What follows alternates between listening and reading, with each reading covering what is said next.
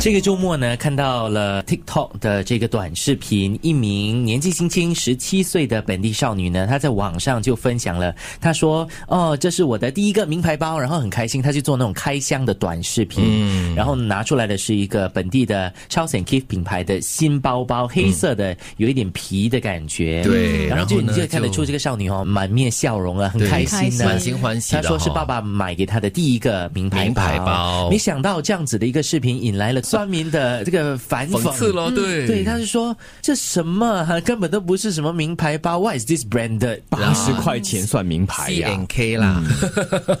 对。可是我觉得这少女很有 E Q 了，很好。嗯，她就回应说，嗯，自己对这个包包呢是非常感恩的，而且就说这个酸民哈、 是富裕让你变得无知、 愚结果蠢。哎，结果其他的很多网民哈、都很支持她，哎，都很挺这个少女。嗯，我觉得至少他做对了一点，感恩、对，爸爸给他的第一份，是的。这就够珍贵了，对没有其他了。我看到其他的很多网民就说了，其实这个少女是真的很懂得感恩，尤其是她的家境并不是非常的富裕，嗯她也了解到说，爸爸的这份心意呢，已经是物轻情意重的了。其实我看到这个短视频的时候哦，我第一个反应也是，嗯，这个好像不是 branded，、但嗯是很快我就你知道吗？process 了，就是说，嗯 o k 对一个十七岁的少女来说，对诶，这个品牌应该已经是一个很名牌的一个东西了。对呀、可能是她的生命中的第一个比较昂贵的一个奢侈品了。之前可能用的就是十多块钱的一个包这样子。嗯啊、对，我觉得嗯好样儿的，所这个以少女大家的起跑点不一样哈，各位。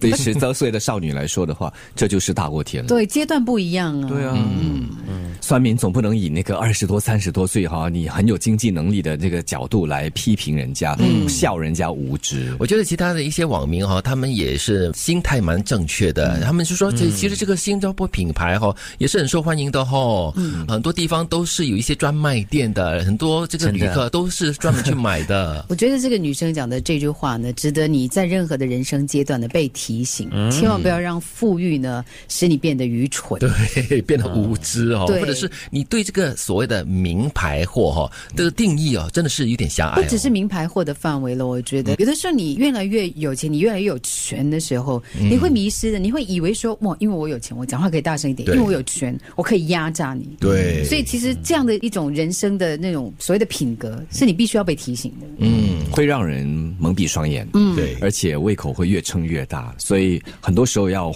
们讲返璞归真，是回到最原始的、最简单的是，你才会珍惜你拥有的。嗯，对，那在个快乐，那个会心一笑。三四十岁、五十岁的时候，可能你觉得八十块的包包已经不太是很大的一个名牌，你可能想要买的是八百、八千块的。对但是不要忘了，当时的你也曾经年轻过，十七、十嗯八岁，八十块的一个东西，对当时的你来说是很珍贵的。懂得对去品味人生当中的简单跟美好，尤其是在你越来越有钱的时候呢，对其实那才是最珍贵对而啊的。且我觉得这个少女所谓的价值观哈、是蛮正确的。是嗯小样儿的，思远哥这些日子以来吃了这么多的好料哈，高档餐馆，所以今天的这杯得西修带哦很，珍非贵，常的对吗珍贵，是德 明哥给我的， 而且而且而且你他很啊买了会一隐身呢，对，而且他买了一杯还分一半给我，真是感动哎我呦流涕我。还倒给他嘞。哎呦，